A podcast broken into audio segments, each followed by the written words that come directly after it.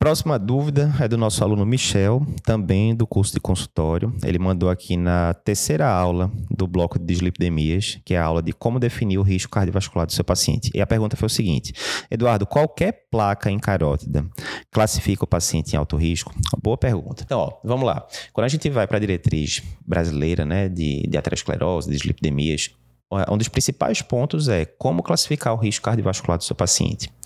Então, se o seu paciente já teve um evento cardiovascular aterosclerótico, um infarto, um derrame, alguma coisa, ou se ele tem lesões arteriais acima de 50% de, de estenose, né? fez um angiotomo que tem uma lesão lá de 60% de CD, por exemplo, coronária direita, esses pacientes ficariam classificados como muito alto risco e, portanto, deveriam almejar a um LDL menor do que 50.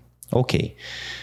Uma segunda categoria ali de pacientes que você tem que ver são os pacientes que têm aterosclerose subclínica. E quais são os marcadores de aterosclerose subclínica? Paciente que tem placa em carótida, primeiro. Paciente, eh, a gente vai detalhar isso daqui a pouco melhor. Paciente que tem é, score cálcio aumentado acima de 100 ou acima do percentil 75 para a idade e o sexo. Ou Paciente que, por exemplo, fez um angiotoma e tem lesão no angiotoma com placa, mas com placa menor do que 50%. Ah, fez um angiotoma e tem uma lesão de 30% em DA, aterosclerose subclínica. Ou ainda paciente que tem índice tornozelo braquial menor do que 0,9. Né?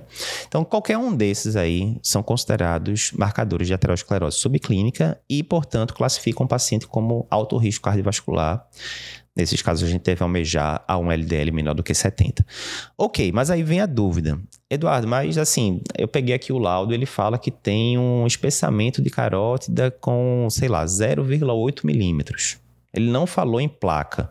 Isso é placa, eu considero isso aterosclerose subclínica, sim, não, como é que funciona? E realmente a diretriz ela não deixa, né, crystal clear, né? É claro, cristalino, é, a definição de placa. Mas quando você vai vendo lá na tabela de pacientes diabéticos e tal, ele menciona placa como sendo né, um aumento da espessura acima de 1,5 milímetros. Né? 1,5 milímetro, que é singular. Então, se você pegou lá no laudo ele coloca lá placa em carótida tal. Aí você pega na descrição e fala: não, espessamento na carótida em tal nível de 1,7 milímetros não está maior ou igual a 1,5 milímetros, realmente isso aí é considerado placa. Sendo considerado placa, você vai classificar esse paciente como alto risco cardiovascular. Ele vai ter indicação de estatina, vai ter indicação do LDL menor do que 70 e assim por diante. Mas é isso, né? Mais uma vez, não é claro, cristalino, né? não são todas as diretrizes que colocam esse ponto de corte, mas a diretriz da SBC, especificamente ali na parte de diabéticos, ele fala desse ponto de corte de 1,5 milímetro.